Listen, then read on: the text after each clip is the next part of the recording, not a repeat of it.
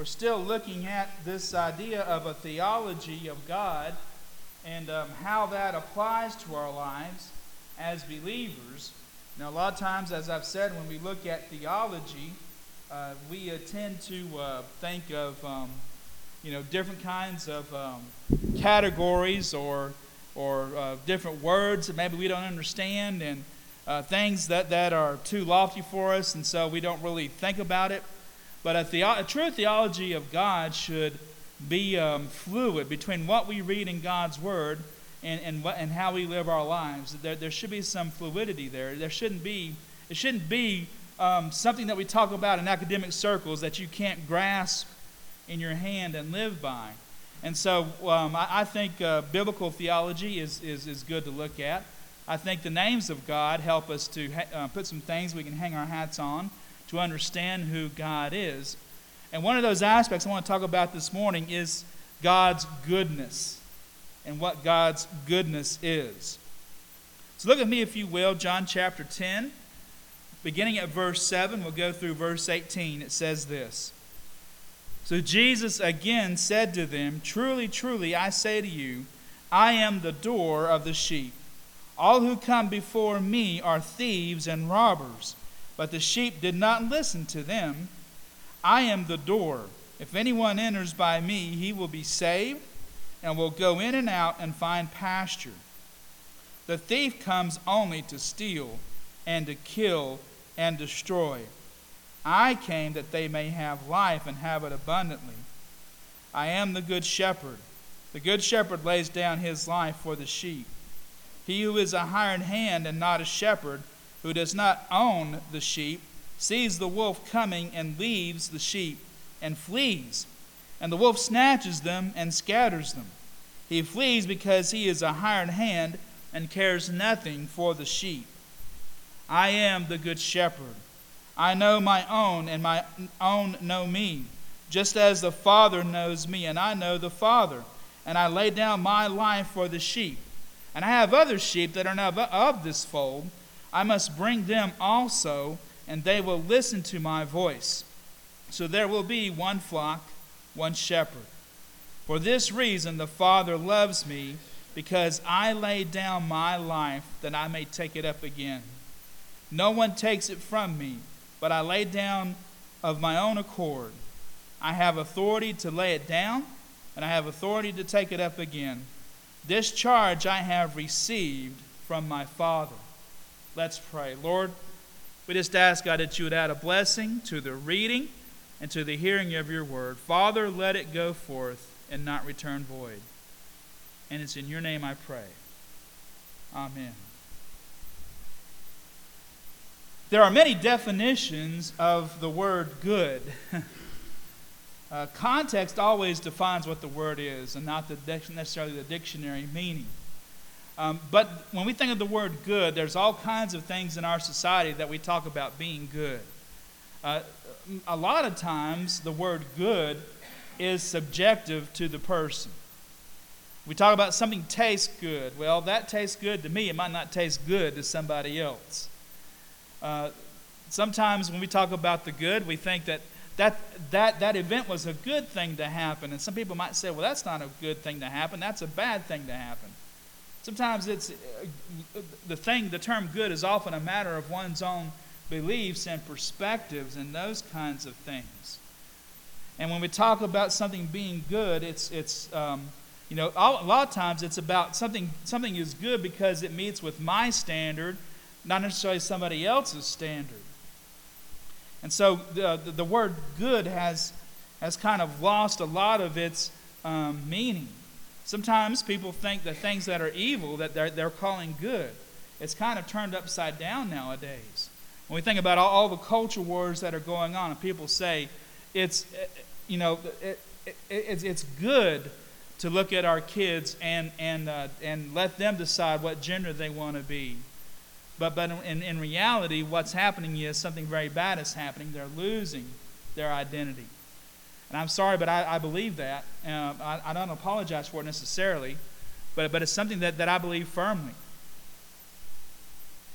There is goodness in this world, and that goodness is defined by God alone.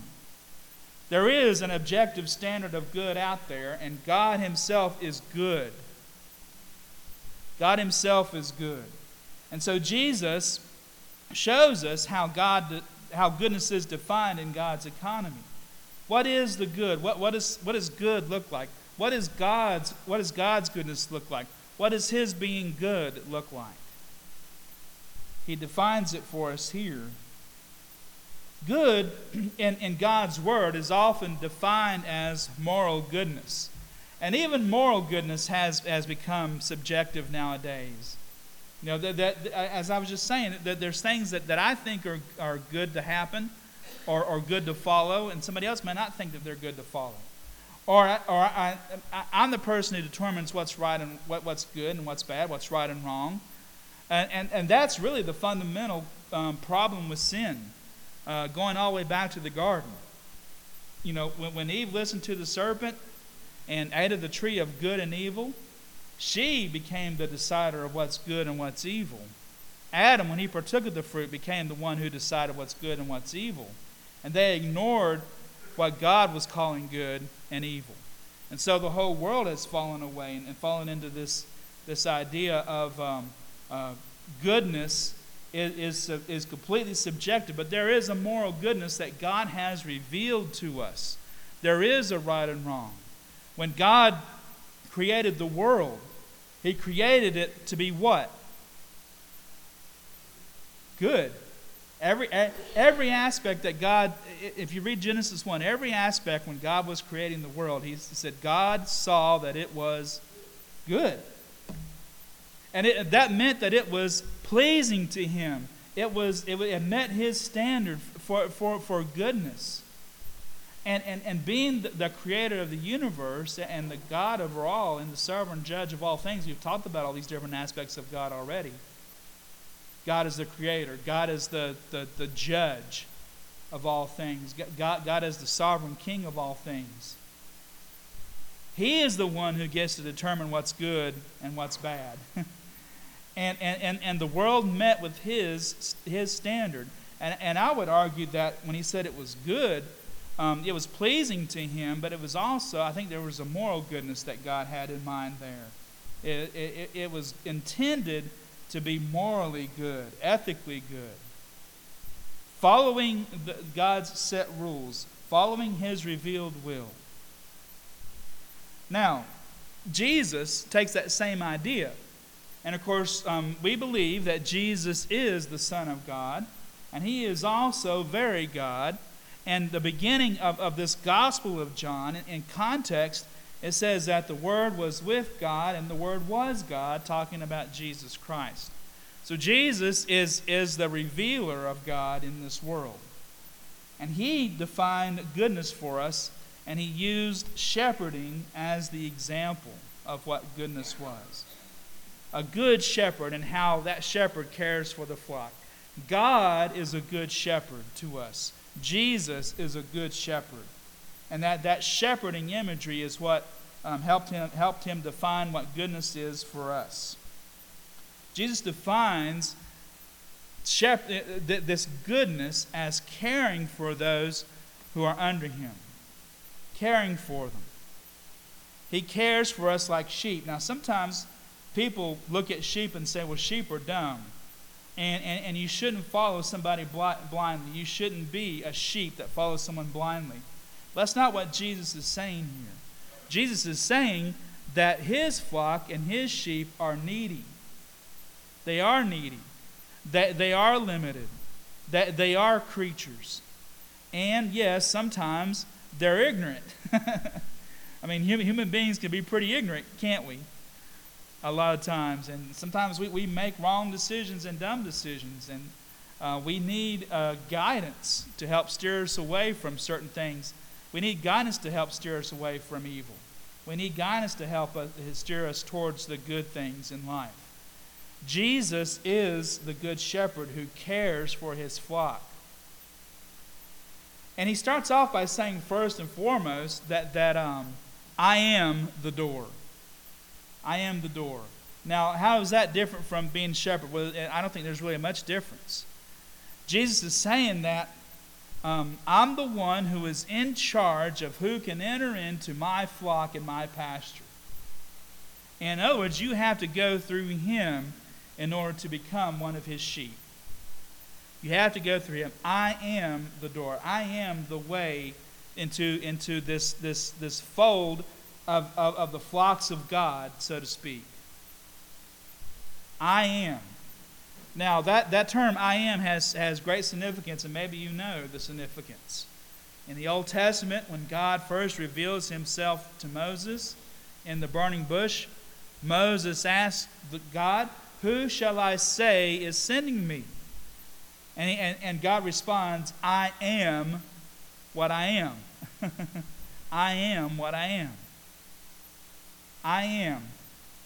That, that name means, you know, that He is the reason for existence and He is the reason for life itself. He, he's everything. I am. And Jesus here, it is no coincidence that He uses the, the Greek, it's ego eimi. There, there, there's no coincidence. I mean, it, it's, it's not any coincidence here that he uses that, that phrase, I am. But he uses that descriptor to, to um, give them a metaphor of who he is. I am the door. I am the way of salvation. He, says, he tells his disciples elsewhere, I am the way, the truth, and the life. No man may enter except through me. And that's what he means. No one can enter God's fold. No one can enter into God's kingdom. No one can enter into God's salvation. No one can enter into his protection except through the Son, Jesus Christ, and who he chooses to be saved. And he is the one who chooses that. He's, he's the one who, who allows the flock to come in. But he also says, he also says, that the ones who enter into are protected from the wolves that are out there, the ones who want to seek and kill and destroy. He's protect, they're, they're protected from the thieves and robbers that are out there. But not only that, they become free to go in and out to find good pasture. Sheep without a shepherd can't find the food they need. All they do is eat and eat and eat until the ground around them is, is, is uh, missing grass, root, everything. And so what they have to do is they have, uh, otherwise they'll stay right there and starve to death. They need the, um, the shepherd to lead them to another spot where, where, where they can eat. But and, and, and a lot of times, you know, that there's wild animals, there's other things that, that can help them that, that, that can hurt them. But Jesus is saying that those who come to me are, are, are free from the dangers and the troubles and, and, and, and the trials that are out there. And, and, and, and they're, they're free to go in and out of that gate. A lot of times we think of goodness or moral goodness as something that's being restrictive. Or that, that, that moral goodness is something that, that keeps us from doing the things that we like to do or want to do. But God's goodness, as the Good Shepherd, the way that He treats us, gives us complete freedom. The devil is, is, is the thief here. The devil wants to kill, rob, steal, and destroy us any way we can, any way he can. He wants to pull us away from God and God's goodness. He wants us to be blinded to that so that we could be easily picked off and dragged away, not only killed physically, it says here, but also destroyed, which means our souls in hell. As we were singing just a little, little, little bit ago, Martin Luther in his song says that we don't need to be afraid of this roaring lion. One little word will fell him.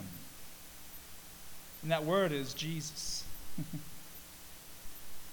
and if we accept him as the way into our salvation, and, and, and we resign ourselves to experience his goodness through that salvation, then, then we become truly free free from fear, free from our sin, free from our self destruction, free from our blindness and our ignorance.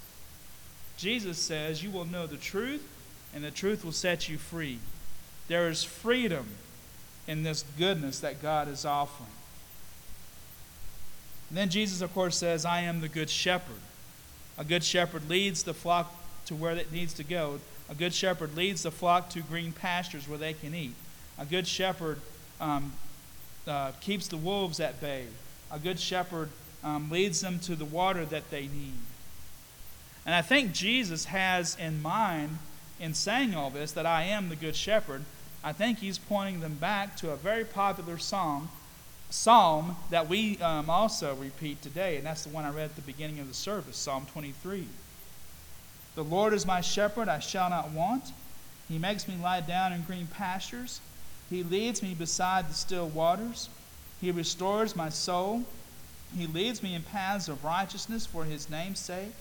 Even though I walk through the valley of the shadow of death, I will fear no evil, for you are with me, your rod and your staff, they comfort me. What is God the Father doing here in Psalm 23? And, and, and why is Jesus the one um, reflecting that and, and revealing that in John 10. What's happening here is God is showing his um, utter care for those who are his own. He's showing his, his, his concern. He's taking care of those who are his own.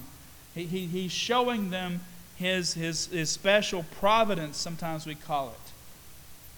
John Wesley often called it prevenient grace because he said sometimes uh, people need this kind of care and provision before they become saved to understand who God is. Um, but, but especially those who come to Christ, God welcomes them in and He begins caring for them. He's the one that gives them what their soul needs. He, he, he's the one who helps um, lead them in the paths of righteousness, shows them the moral goodness and what that is.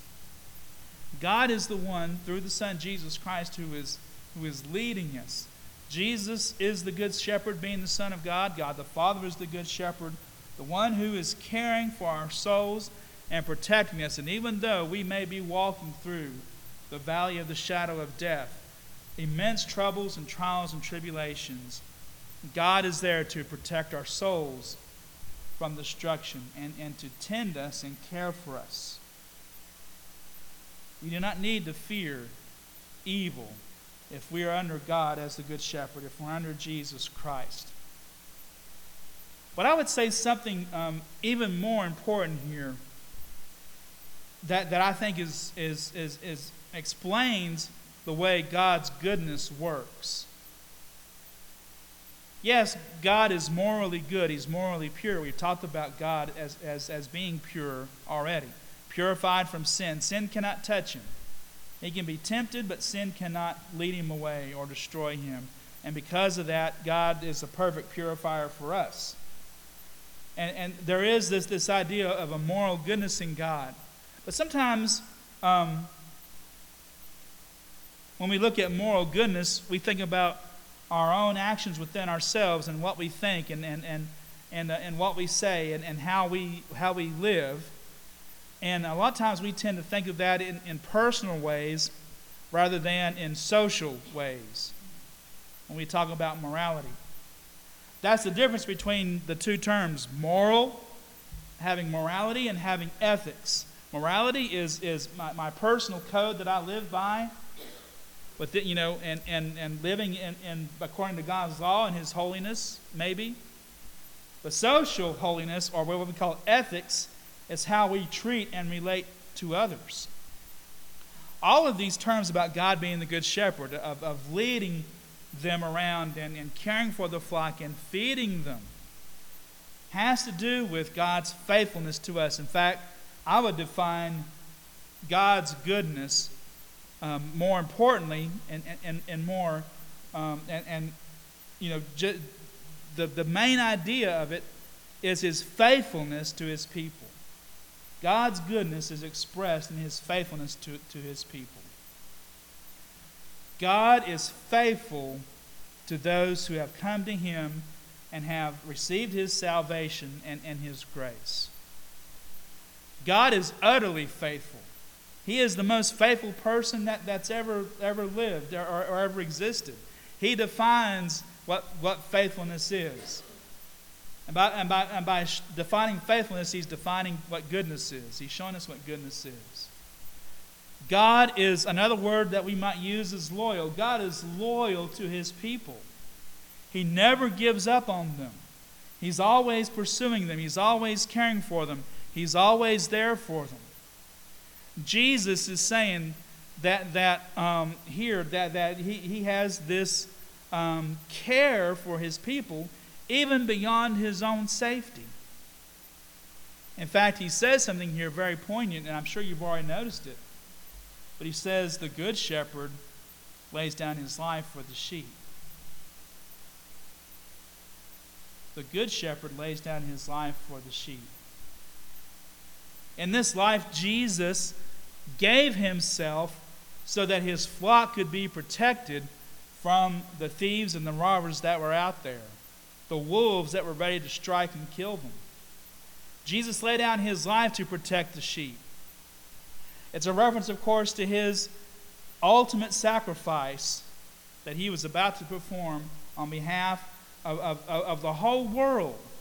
That he was going to lay down his life in order to break the curse of sin and death, to snatch his flock out of the jaws of the devil, to rescue them from, from their ultimate destruction that was to come.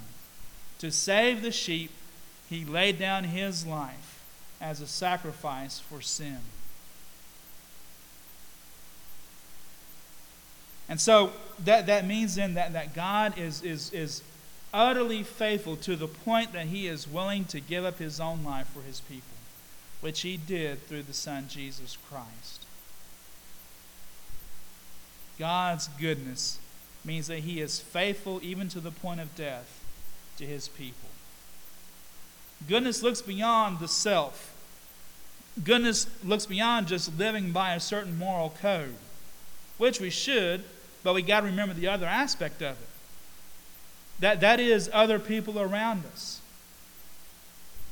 I, think, I don't think it's any coincidence either that when uh, Cain became jealous of his brother Abel and then killed him, God comes to A- God comes to Cain and says, "Where is your brother?" And what does Cain say? He says, "Am I my brother's keeper?"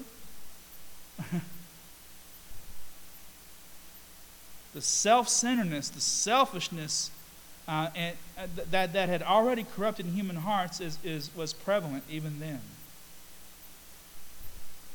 One of the things that Jesus' sacrifice does for us and his faithfulness and his goodness towards us through that sacrifice shows us that we need to be faithful to other people. Goodness is faithfulness. God the Son is the good shepherd because he laid down his life and, and, and, and didn't hold on to his life, but gave it up for others so that they could be saved from sin and death themselves, and they could be brought into the flock or the fold of God. And Jesus says, you know, I've got other flock that are out there that, that need saving. He, he's referring to his disciples and, and, and the people who were in, in Israel but he also says, I'm welcoming in the non Israelites too. They're, they're the ones in the other flock that he mentions here that he's seeking to bring in. Jesus died for the sins of the whole world. The good news of all that um, is not only for our salvation um, and, and, our own safety that, that he laid down his life for us, but he also took up his life again, did he not? he says, I lay down my life and I have authority to lay it down, he says, but I also have authority to take it up again. No one takes my life from me, he says. I lay down my life for the sheep. And he says, also, I think because of that, he says, My sheep know me and I know them, just as I know the Father and he knows me. There is an intimate relationship that Jesus wants to have with his flock because of his sacrifice, because of his faithfulness. The result of that is this intimacy between him and his own in this flock the same kind of intimacy that he has with the Father. Father, this sheepfold belongs to me, but they also belong to you. If, if, if we're in Jesus the Son, then we're in God the Father as well. And we can have a close, intimate relationship with Him. Some people look at Jesus as the intermediator. In other words, we come to Jesus and Jesus goes to the Father. That's not what, he, what he's saying here. It's saying that we come to the Father ourselves, but we come through the Son to get there. We can have a close, if we have a close relationship with Jesus Christ, then we also receive that intimacy with God the Father as well. They're, they're not totally separate things, they are distinct persons, but they are one divine essence. And the Holy Spirit, although the Spirit is not mentioned here directly, the Holy Spirit is involved in this as the gift of God in our lives. And the Holy Spirit is also a good, a, a, a good shepherd to us. But God is the good shepherd who cares for his own. Jesus also warned us about being hired hands. Because the hired hands don't own the sheep, they don't care for the sheep like they should. And I've often said to the Lord, Lord, I don't want to be just a hired hand. I want to be a good shepherd as a pastor. A hired hand w- will abandon the flock when things get tough. A hired hand will, um, uh, you know, leave when, when, when, the wolves come and, and leave the sheep to be killed and picked off. A hired hand will not defend the flock as, as, as the good shepherd would. And I think Jesus is referencing the Pharisees here in that when he says that. The Pharisees were the religious leaders who had placed burdens on people and weren't willing to follow God's will themselves. They were hypocrites. Jesus warned against them. But he says that, that you, disciples, need to be good shepherds. He doesn't say that directly, but he's implying that. And those who follow him need also um, to be good shepherds in the sense that we are faithful to other people. We're faithful to care for those around us. We're faithful to care for our friends and family. We're faithful to care for those outside of the four walls of our church who need to hear the good news of salvation. We faithfully carry out God's will in every aspect of our lives. And, and, and that, that is the measure of our goodness, how faithful we are to others around us. Because that's how we best reflect God is when you know he is faithful to us that's how he defines goodness here we must be faithful to other people that only comes through us accepting jesus christ as our savior and giving our lives over to him completely one of the ways we celebrate the death and resurrection of jesus christ his sacrifice for us is to ourselves remember what He's done through communion. And so we want to partake of communion this morning. I want to ask Michael if he'll come and Dylan if you'll come